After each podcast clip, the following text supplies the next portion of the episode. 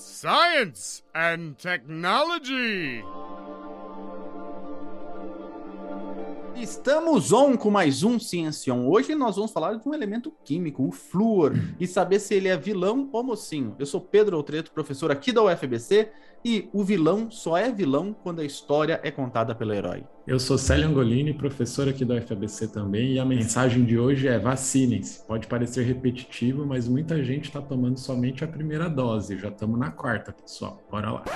O Célio trouxe uma frase hoje, é inacreditável isso. Você sabe que está contaminando. As, as faltas de frases estão contaminando o nosso programa.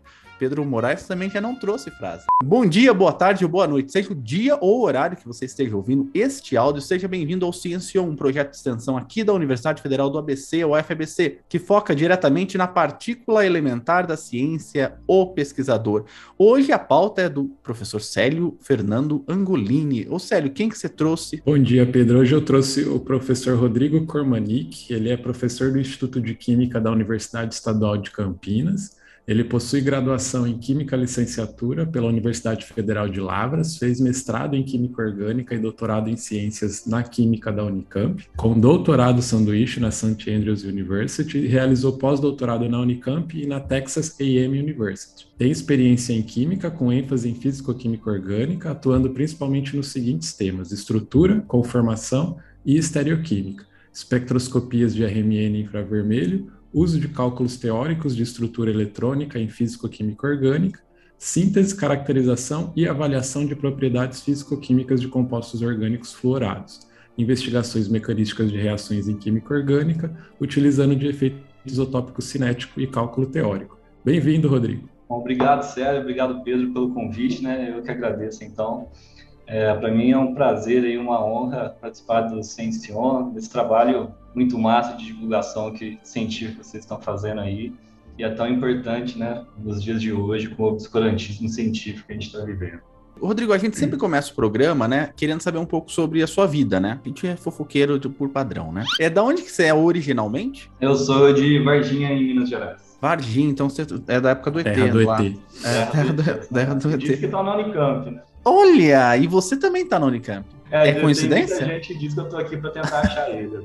E você sempre quis ser químico? Não, não. Talvez contando a minha história né, científica, até o contexto que eu estava, né? A princípio, quando eu era pequeno, eu tinha muita facilidade com tecnologia, né, computadores, e eu pensava, ah, então eu vou fazer uma ciência da computação, algo nesse sentido, né? Mas aí, com o tempo e com o estudo, eu comecei a me ir mais pro lado da química. Tem relação, né? Que você queria ciência da computação, seu João químico teórico, então. É, exatamente, né? São coisas que a gente, né, ao longo do caminho da vida aí, fazendo algumas escolhas, você acaba voltando para a origem. Em Varginha, lá em Minas, eu estudei todo o ensino médio, escola pública. Durante a adolescência, até depois que entrei na universidade, minha família estava passando por uma situação bem complicada, assim, né? Meu pai estava sem emprego já há algum tempo, e quando ele conseguia algum emprego, geralmente era alguma cidade vizinha, o salário dele, assim, mal dava para pagar, sei lá, as despesas pessoais dele. Que ano era isso?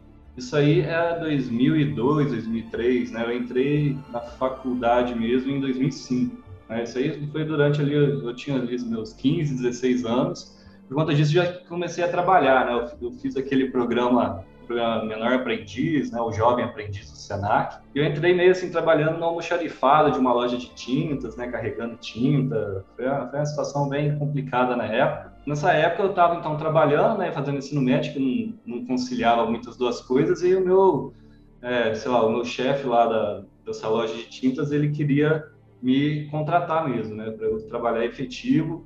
Sim, eu ia terminar o terceiro ano, já trabalhar o dia todo, né. Aí eu tive a ideia de estudar para vestibular mesmo, porque assim, colegas meus não estavam estudando, então não estava num contexto, né, de estudar para vestibular, para uma, uma universidade pública. É, tinha um colega meu, sim, né, que ele estudou sozinho em casa, passou na UFLA, né, na Universidade Federal de Lavras, que é ali do lado de Varginha, e eu acabei é, tentando seguir mais ou menos a mesma trilha. Né? Falei, ah, se ele conseguiu, também, né, eu acho que eu consigo e tal, né. Bom, na época não tinha grana para pagar cursinho, né, tava nessa situação, e eu comecei a pegar livros emprestados com amigos, comecei a estudar em casa, né, comecei a estudar sozinho e tal. E aí, terminando o terceiro ano, eu fui também é, convocado para o serviço militar obrigatório, né?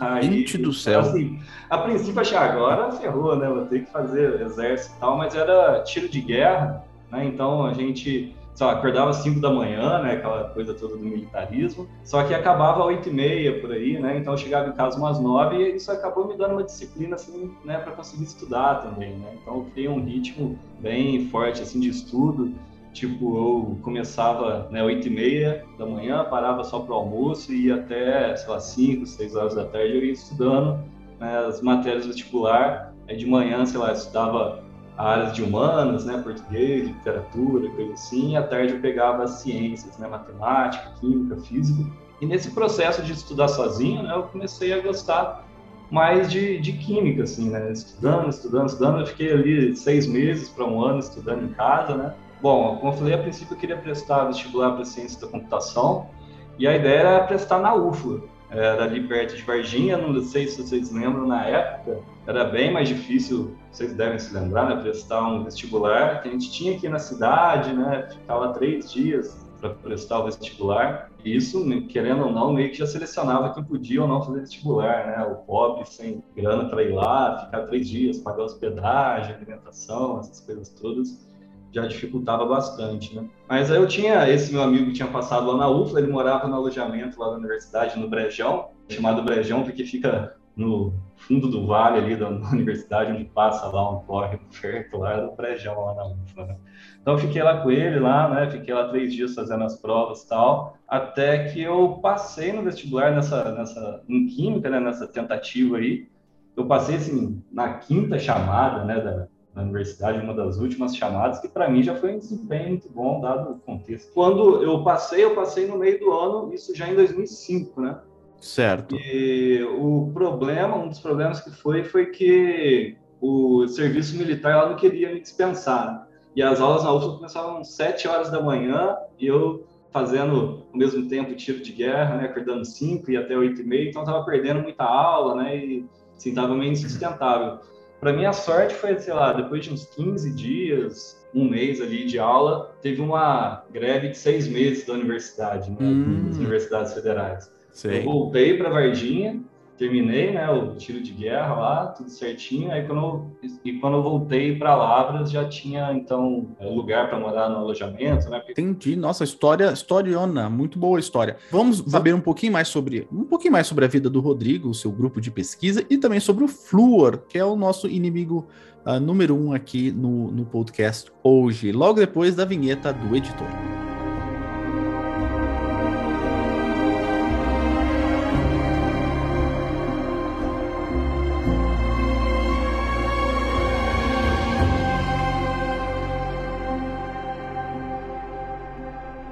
Antes da gente falar né, dos compostos florados, eu queria saber um pouco mais sobre a sua linha de pesquisa. Né? Você, como você contou ali um pouco da sua história, você trabalha com, numa área de química um pouco mais teórica, né? tem a parte experimental também, tentando explicar reatividade e propriedade de, de moléculas. Então, fala um pouco da sua linha e como esse lado teórico interage com o lado mais experimental. A parte da química teórica e química computacional, assim que eu trabalho, desde que comecei a fazer pesquisa na iniciação científica, né, quando eu já estava na UFA, foi com o professor Matheus, né, o Matheus Pugina de Freitas, lá da UFA, e ele trabalhava também com espectroscopia de infravermelho e ressonância magnética nuclear, mas a UFLA não tinha né, recursos para comprar esses equipamentos. Eu é, acho que até hoje não tem um espectrômetro de ressonância lá, né, porque eles são muito caros, não só de ser comprado, mas também de ser mantido, porque precisa de equipamentos de hélio líquido, que é bastante caro. É, mas, de toda forma, eu já aprendi, assim, com o Matheus, essa ideia de trabalhar química teórica, computacional, com experimental, né? E isso eu fiz também durante todo o mestrado e doutorado no laboratório aqui do professor Roberto Wittner, que já se aposentou, aqui na Unicamp. Eu trabalhava principalmente com química computacional, espectroscopia de infravermelho né, e ressonância magnética nuclear, essas duas últimas aí é, experimentalmente. Né? Bom, basicamente o que a gente faz é obter um resultado experimental e tentar explicar ele usando ferramentas de química computacional, né? E, por sua vez, são lá, baseados em mecânica quântica, né? são cálculos bem complicados da gente fazer à mão, então a gente precisa de um supercomputador para resolver ele para a gente, né?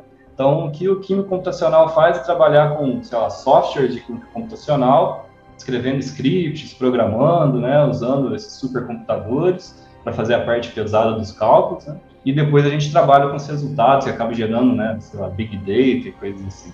É, e a gente pega esses resultados, a gente olha, sei lá, geometrias de moléculas, né, tenta entender a reatividade de moléculas, obtendo, assim, alguns parâmetros que são ou impossíveis, né, de ser obtidos experimentalmente, ou que são bem difíceis de ser explicados só com dados experimentais também. Então a gente tenta aliar as duas coisas, química teórica experimental, para tentar explicar ou até mesmo prever a propriedade de algumas moléculas que a gente vê na prática no laboratório. Né? É mais ou menos como, sei lá, os meteorologistas fazem com o clima. É, muito embora, sei lá, o clima é complicadíssimo de se entender, né, de se prever, acho que os modelos que eles usam conseguem prever e explicar né, razoavelmente bem quando o clima se comporta bem também. A gente que está acostumado aí a seguir o clima é, sabe que muitas vezes não dá certo, né? Sim. E com a química teórica eu penso que é meio análogo, né? A meteorologia, né? A gente monta um modelo bem mais simples para tentar explicar,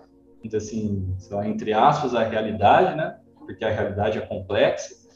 Mas mesmo esses modelos mais simples são bastante úteis e ajudam a gente demais, né? A entender esse mundo complicadíssimo que é a química experimental. E igual no clima, às vezes as suas previsões dão errado? Ah, com certeza. É o mais comum. Só para o pessoal entender em casa, então você desenha a molécula átomo por átomo, né? Uhum. E daí você consegue saber qual é a reatividade local em partes, a molécula, qual parte da molécula reage mais com um determinado gás, um determinado substrato, e qual, qual provavelmente vai reagir menos. É isso? Isso, é, mais ou menos essa ideia. Às vezes a gente quer melhorar uma reação ou saber o produto que essa reação vai dar e por que que dá aquele produto, ou a gente tem uma molécula que tem uma propriedade macroscópica é, interessante, né, e a gente quer saber por que que ela tem essa propriedade macroscópica, né, então a gente sempre olha né, para o mundo microscópico ali para tentar entender o, o mundo macroscópico. Né? Então, quando a gente faz o cálculo, a gente tenta entender algo experimental muitas vezes é difícil, né? Que eu acho que grande parte das pessoas não sabem, né? Principalmente o, o, pessoal mais jovem, né? É que assim, eu sou apaixonado por ciência da computação. Assim, eu hoje, se eu, eu prestei direito, ia fazer direito, mas era apaixonado por matemática, fui fazer física, mas o que eu gosto mesmo é ciência da computação, né? Só para você ver. E daí o pessoal acha que quando é químico, físico, só, só é o físico, o químico clássico, como o nosso querido amigo Célio aqui, né? Que vai lá, pega a pipetinha, Nossa. pipetinha para lá, pipetinha para cá, né? E, mas é, tem muita coisa com computadores para fazer, né? E, e, a pessoa pode até trabalhar de casa, né? Você pode acessar o supercomputador fora, né? Então você pode estar é, tá trabalhando na sua casa e rodando conta, né? Você pode ter colaborações com outros lugares, né?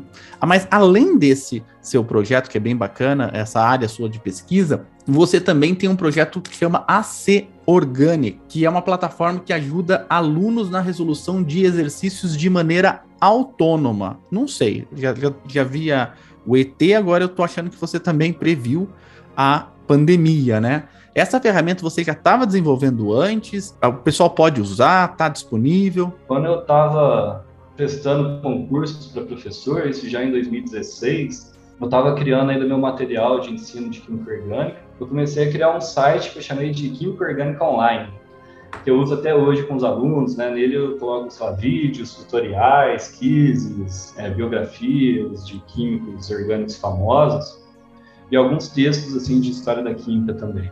E nele eu coloquei também o AC Organic. É, o AC Organic é meio que um software que ajuda os alunos a fazer exercícios de uma maneira auto-orientada, como você comentou, né? Então, eu encontrei esse software quando eu estava olhando o prefácio de um livro de Química Orgânica, né? O, do livro de Química Orgânica da Paula Bruce. Então, eu entrei no site dele, né? Porque ele é um software web-based, né? Que fica ali no, no browser da web. E eu achei ele muito massa, assim, né, logo de cara, né? Daí eu entrei em contato com o criador do software, que é o professor da University of Kentucky, o professor Robert Grossman, né, que é um cara bem gente boa, assim, gosta de ser chamado de Bob.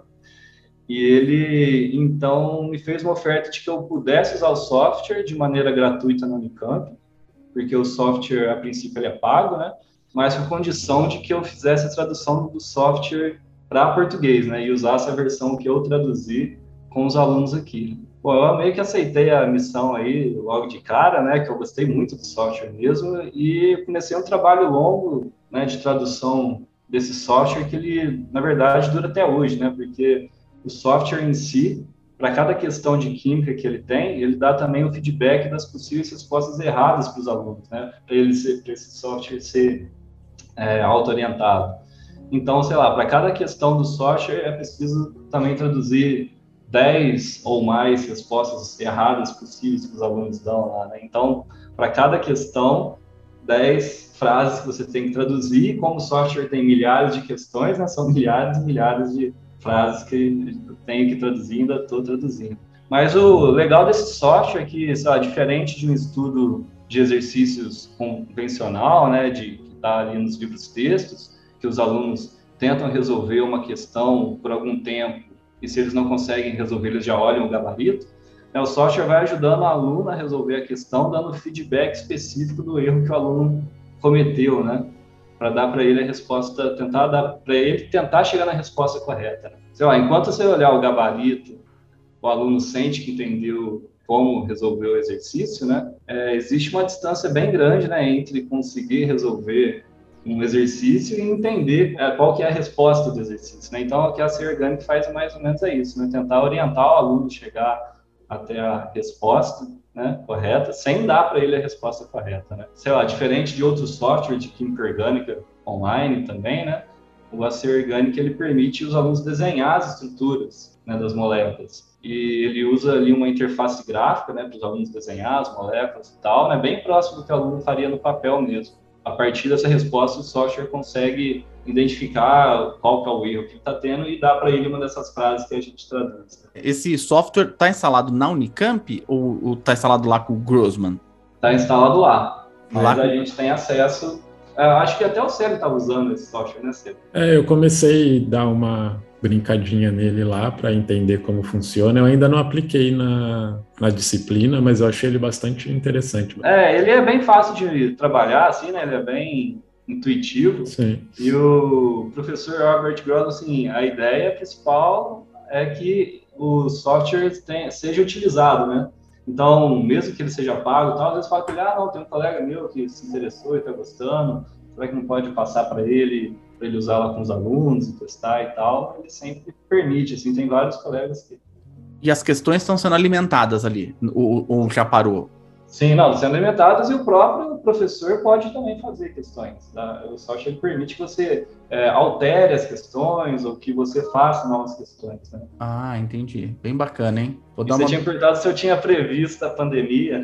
Sim. Mas ferramentas computacionais né, são coisas que eu sempre pensei em incluir em ensino de química, né? mesmo antes aí da pandemia. Isso porque eu acho que hoje, né, eu acho que o Pedro também pode sentir isso, né, que entendimento que eu tenho assim da química, no caso do Pedro e da física, é bem melhor por ter trabalhado com esse software químico computacional, que a gente desenha as moléculas, né, enxerga elas dimensionalmente, olha orbitais e coisa e tal, né?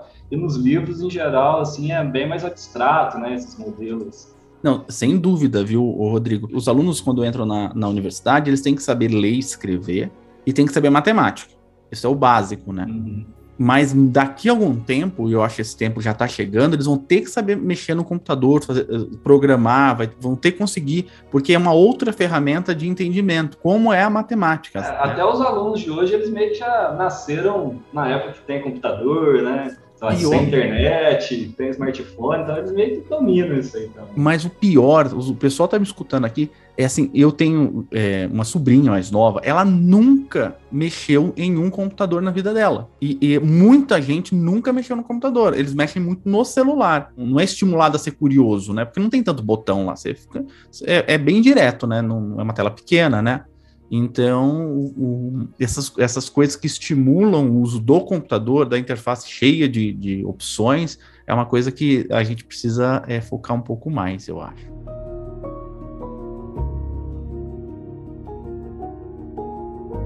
No, no assunto dos compostos fluorados, né, vamos entender quem que é então o protagonista dessa história, né, que é o flúor. O que que esse elemento ele tem de especial e por que que é uma área de estudo que você escolheu estudar o flúor? O flúor, ele é um elemento assim de um extremo, né? Ele, se a gente olhar na tabela periódica, está lá no final, né, no canto direito da tabela periódica, e ele também confere propriedades bem diferentes para moléculas onde ele é colocado. Lembrando das propriedades periódicas dos elementos, ele é o mais eletronegativo, porém ele também é muito pequeno, né? Que o raio na tabela periódica cresce da esquerda para a direita. Ele é quase tão pequeno quanto o átomo de hidrogênio que tem um próton e um elétron só, né? Mesmo que o flúor tenha nove prótons, nove elétrons. Isso porque a carga efetiva do núcleo né, do átomo de flúor, né, os prótons dele ali, faz com que, é, de certa forma, os elétrons fiquem compactados bem próximo do núcleo, né? Isso porque ele também é bastante eletronegativo. Isso faz com que ele tenha um um tamanho proporcional ao átomo de hidrogênio, porque o tamanho de um átomo é proporcional também à sua nuvem de elétrons, né, o tamanho da sua nuvem de elétrons. E o flúor acaba então sendo um átomo bem pequeno, né, devido à sua alta eletronegatividade, e confere assim, características ímpares para compostos orgânicos quando a gente coloca é, flúor nesses, compostos, nesses compostos orgânicos. Né? Muitas vezes as propriedades que ele confere nesses compostos orgânicos são assim previsíveis, né? imprevisíveis.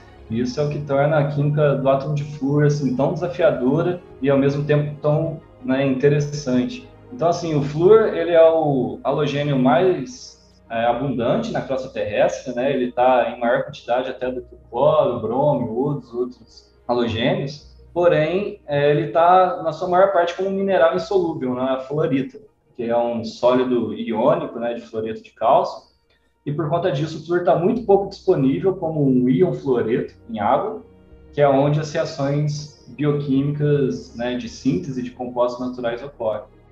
E por conta disso, né, existem muito poucos compostos orgânicos naturais que têm flúor que já foram descobertos. Né? Quando eu falo muito pouco, assim, é bem pouco mesmo, né? Tipo, menos que 10 compostos orgânicos contendo flúor. Entre eles tem o ácido fluoracético, que é usado por algumas plantas tropicais como mecanismo de defesa.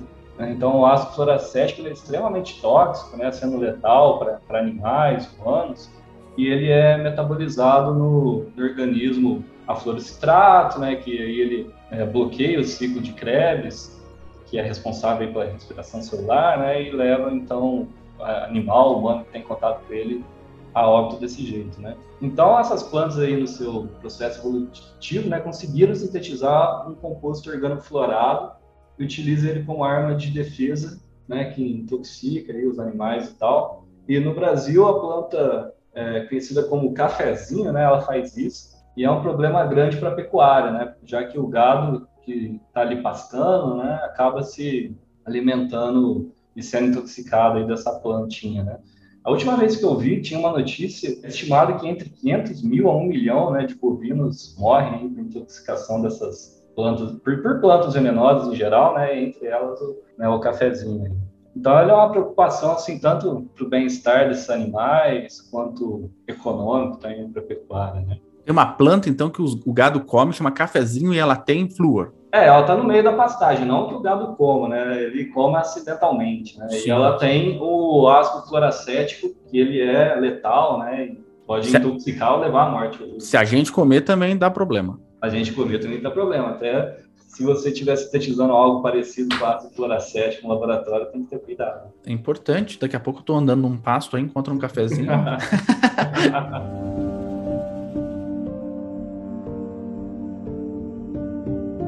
flúor está na nossa vida desde que a gente nasceu, né? Estudos mostrando como ele é importante para a saúde dos dentes, né? Nova York, por exemplo, que não trata água, eles compraram as colinas lá ao redor da, da cidade de Nova York. A única coisa que eles fazem na água é incluir o flúor justamente por causa do dente. Mas tem algumas coisas, né? Como o CFC, por exemplo, e o Teflon também, que não tá aqui na nossa pauta. O Teflon também, que o pessoal fala faz muito mal. O CFC para o efeito estufa, né? E o Teflon, você já deve ter ouvido falar. Todo mundo fala assim: ó, eu tenho uma panela aqui, por exemplo, ela desgastou um pouco o Teflon.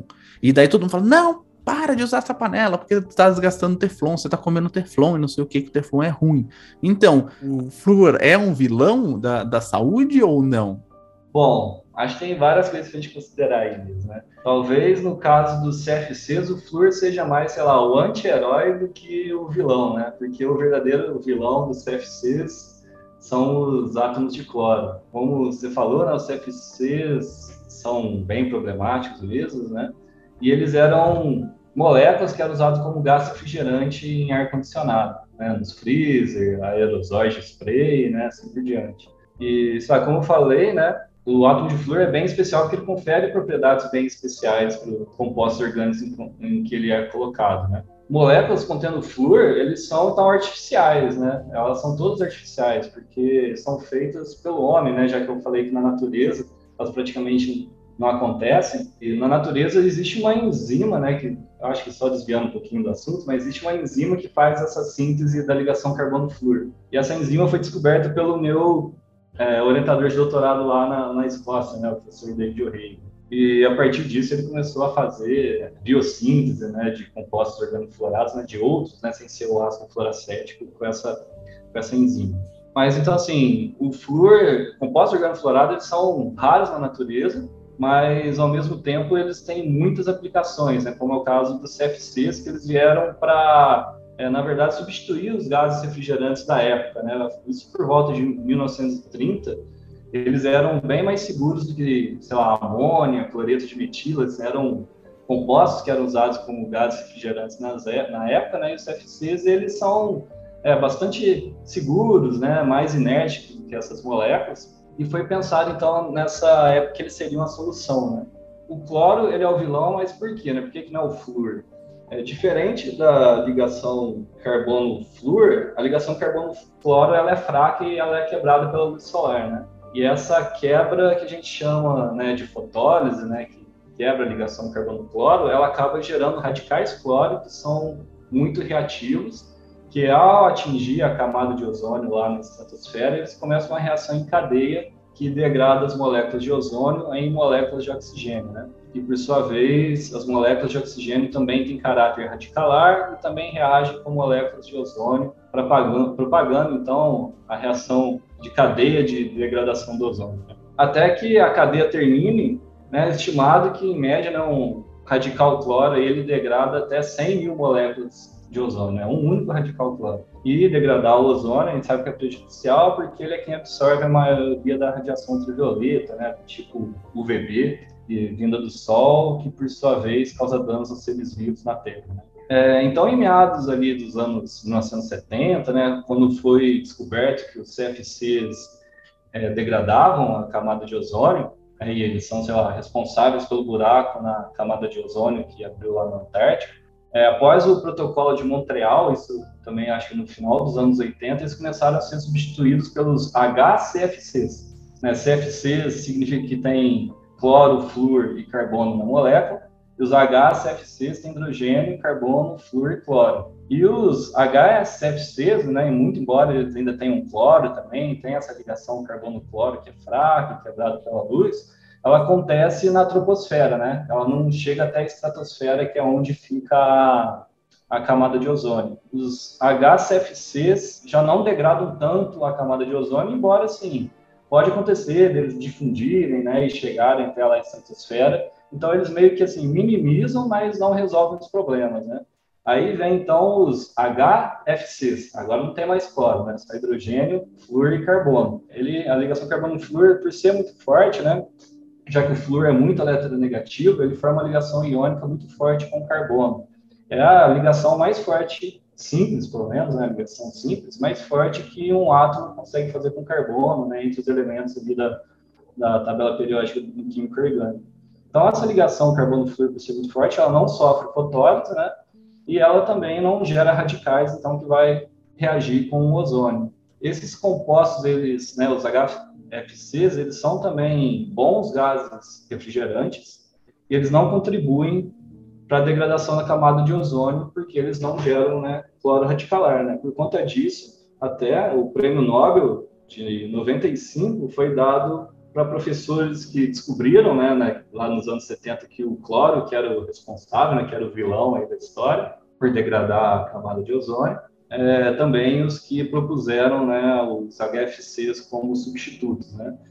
Mas até aí parece que está tudo certo, né, que já está tudo resolvido, é problema resolvido. Na química, a gente sabe que nem sempre é assim. Né? A gente acha a solução para um problema e acaba criando outro. E o problema é que os HFCs eles contribuem para efeito estufa, por exemplo eles são emitidos muito em menor quantidade do que o CO2 né, na atmosfera, mas como esses gases fluorados eles são bastante inertes, né, são difíceis de serem degradados, eles vão se acumulando também na, na atmosfera. Se eu não me engano, acho que é em torno de 10% né, do, do, dos gases que contribuem para o efeito estufa são esses gases fluorados, né, refrigerantes. Então, assim, o flúor ele é o anti-herói da história porque os HFCs vão ajudar a diminuir então, a degradação pelos CFCs e, ao, por um lado, né, mas por outro lado eles ao, contribuem para o aumento da temperatura da, na Terra causado pelo efeito estufa. Né?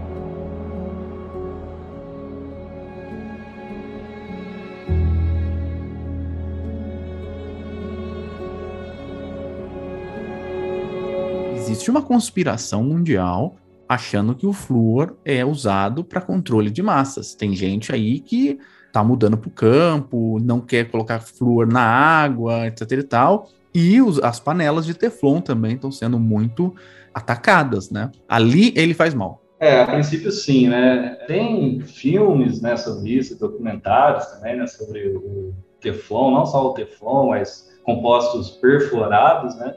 Que mostra assim, que todos os seres vivos têm né, pelo menos um pouquinho do teflon, né, desses polímeros perfluorados no organismo, né? Isso porque eles são muito persistentes, né? Quando a gente coloca flúor em moléculas orgânicas, a ligação carbono-flúor, ela é muito forte, né? Muito persistente, e isso é até usado em estratégia para medicamentos. Sei lá, 25% dos medicamentos que a gente tem hoje são compostos orgânicos fluorados, né? Todos sintetizados pelo homem.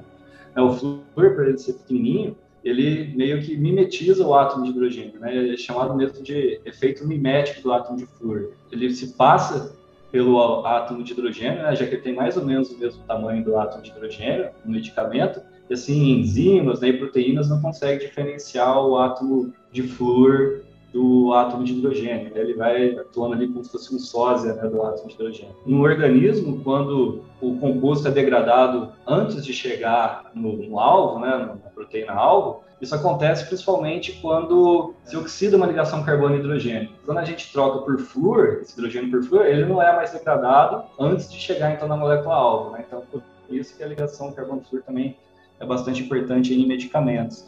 No caso do Teflon, né, é até interessante como que ele foi descoberto.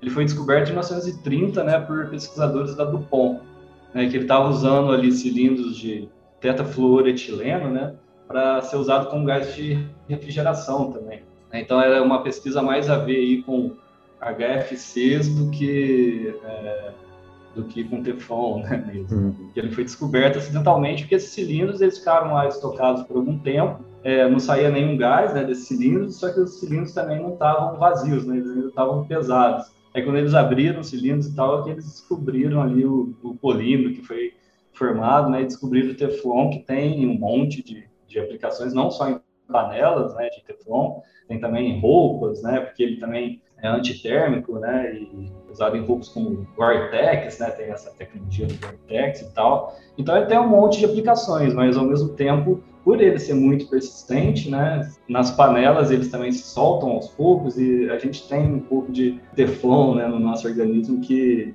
difícil ou quase impossível de ser degradado, né? Então ele acaba sendo um vilão nesse nesse sentido, sim como você falou no caso do medicamento, pode ser interessante ele ficar mais persistente, que vai ter uma uma ação um pouco mais efetiva, mas enfim, ele também pode se acumular ali no, no, organismo. Como na vida, sério, tudo depende da sua companhia. Bem acompanhado, você não é vilão. Então, na água é importantíssimo, né, gente? Tem que usar.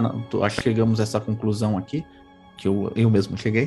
Na água é importante para os dentes, né? É, e tem também teoria da conspiração, né, na, sobre o flúor na água. Né? O flúor ele é adicionado na água por conta de, sei lá, uma questão de saúde pública, né? É, evitar cáries. Tem algumas teorias da conspiração que dizem que ele é usado também para é, deixar as pessoas mais calmas, né? Serem mais fáceis de serem manipuladas, que o próprio Hitler tinha usado isso na Segunda Guerra Mundial, nos campos de concentração, para deixar os homens mais calmos mais fáceis de serem dominados para trabalhar, né, que são usados na China também, né, na ditadura da China para controle populacional, né.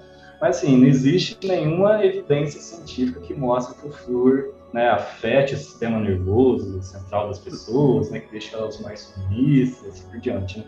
Mas existe evidência científica que mostra que o fluoreto, né, na verdade é o ânion, o fluoreto está na água, ajuda a prevenir cáries. É uma medida séria e importante de saúde pública, né? O que, sei lá, a gente tem que sempre recomendar para o pessoal, né? Eu acho que o Sension aí é muito importante, né, extremamente importante para fazer com que tenha essa divulgação científica. Quando tem uma coisa muito mirabolante, assim, uma teoria da conspiração muito mirabolante, eu acho que todo mundo já tem que ficar é, meio que receoso, né? E talvez tendo um lugar aí igual ao Extension, né? Esse trabalho aí fantástico que vocês estão fazendo de divulgação científica, é, ajuda as pessoas a verem que tendo evidências científicas é algo que a gente pode confiar, né? Agora se é boato. Se o flúor deixasse as pessoas mais calmas, a gente não tinha tanta gente estressada por aí, né? Se você sai na rua, o pessoal tá todo estressado, né? Claro que você fala para ela toma uma aguinha, mas não é por causa do flúor que ela vai tomar uma aguinha, né? Só para ela respirar, né? Toma água, fica calma.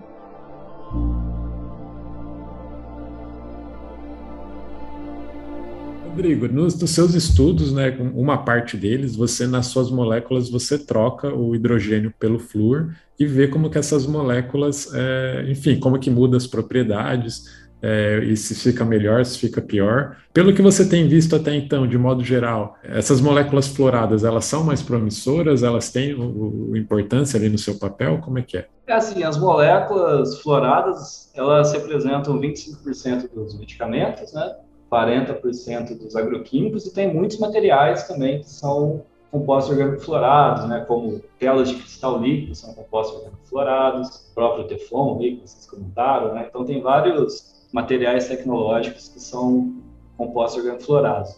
Os meus estudos, assim, em específico, a gente não busca trazer novos, novos produtos, né, a priori, pelo menos diretamente, assim, né, para o mercado, né.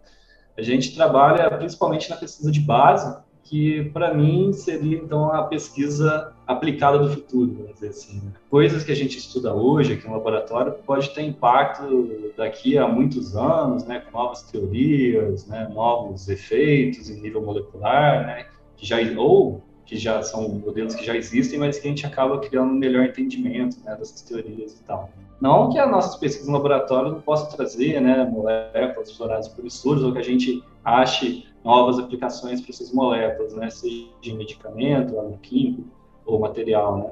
Mas esse não é o foco assim principal da pesquisa, né? A gente faz pesquisa no laboratório por várias razões. Assim, no fim das contas, nós como pesquisadores não estamos assim todo dia no laboratório trabalhando, né, atrás de uma molécula promissora. Né? O que a gente faz é principalmente tentar é, entender, né, qual que é a consequência de se colocar um flúor na molécula, né, tanto em questão de estrutura e reatividade, acabar, né, chegando um resultado né, promissor, sim, para mim, pelo menos, é mais uma consequência né, do que é, o objetivo principal do, do trabalho. Só para entender uma coisa, é, a sua pesquisa, é, assim, do que a gente está falando, é você tira um hidrogênio para colocar um flúor numa molécula que tem carbono, certo?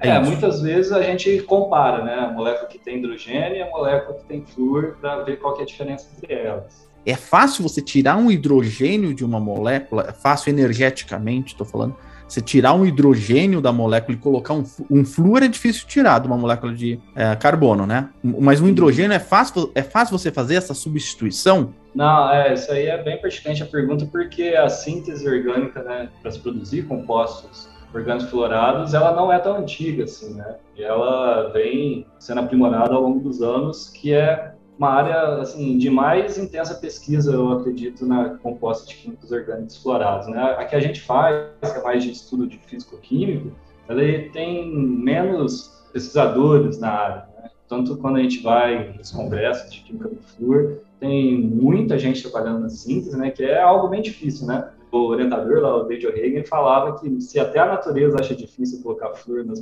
moléculas orgânicas, imagina para nós químicos também, né? Então é um desafio mesmo conseguir colocar flúor nas moléculas. Mas, em geral, né, nas rotas de síntese, você coloca lá no começo o flúor e depois vai fazendo outras, outras modificações na molécula até chegar no composto de interesse.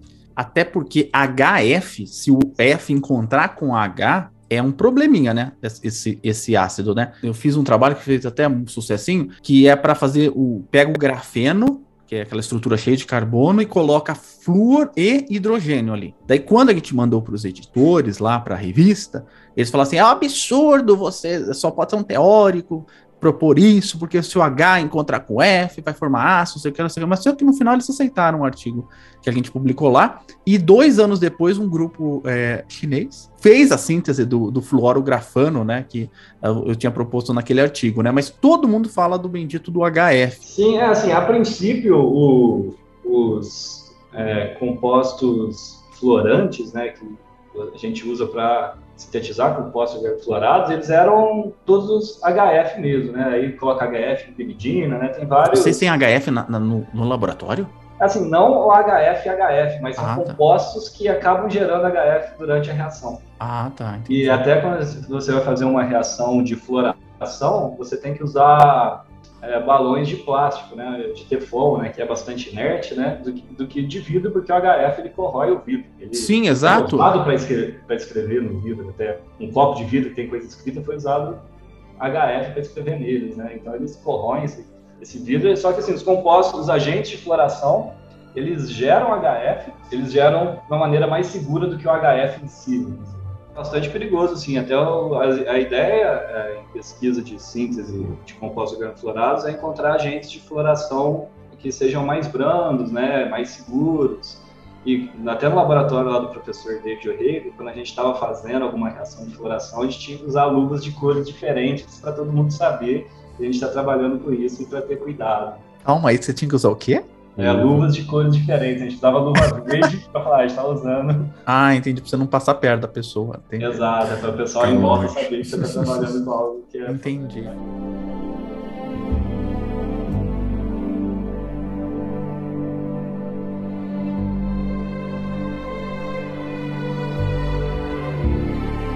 É muito bom conversar com você, né? Eu conheço o Rodrigo já de, de, longa data e foi muito interessante o podcast de hoje. Aprendi bastante coisa sobre flúor.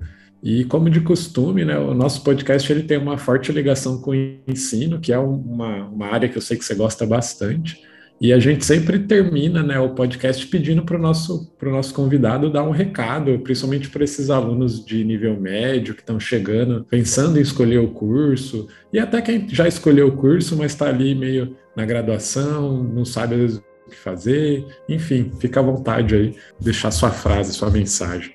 Bom, legal. É, quando eu tenho mais contato em geral com alunos de graduação, mestrado e doutorado, né? Mas em geral que eu tento sempre conversar com os alunos assim é que a gente procure um tema em que ele goste, né, de trabalhar, né, que ele sinceramente goste assim, de, de trabalhar. Então, o um recado que eu passo para um aluno, né, que eu posso passar para o aluno de ensino médio, é que ele, em primeiro lugar, busque algo que ele gosta de fazer, né, e não nesse esforço para atingir o objetivo de entrar no curso que ele, né, pelo menos acredita que ele gosta de fazer, que eu sei que é uma angústia grande, né, para os alunos de ensino médio, porque ali parece que é um ponto crucial, né, em que a gente tem que escolher uma área que a gente vai acabar seguindo para o resto da vida.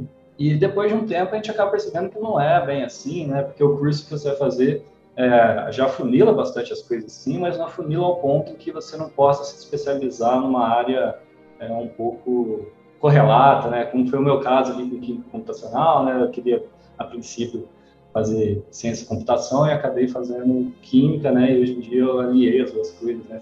Coisas que eu gosto mesmo, né? Bom, se você quer trabalhar com química, usando computadores apenas, ou física, ali, como no caso do Pedro, né? Sem ir para o laboratório experimental de cientista 100% teórico, é possível, né? Então, só que, assim, se você procura, né, pela profissão de químico, eu acho que é o que contribui para a gente né, entender essas diferentes vertentes na química, é porque a imagem que é vendida para a gente é aquela imagem meio de alquimia, né, que a gente vai estar dentro do laboratório, saindo um monte de vapor, né, aquele monte de frasco colorido, e essa imagem meio caricata eu acredito que vale mesmo para todas as áreas, né, não só para química. Bom, tem tantas áreas dentro da química que é até difícil você dizer que já funilou suas opções Tem algumas áreas que às vezes são até interface mesmo, né? Química computacional, mas tem interface com matemática, biologia, né? física, medicina, né? e assim por diante, do que a química propriamente dita. Então, é, e sem falar assim, que depois que se formar em química ou outra área, né, o aluno quiser também para a indústria, principalmente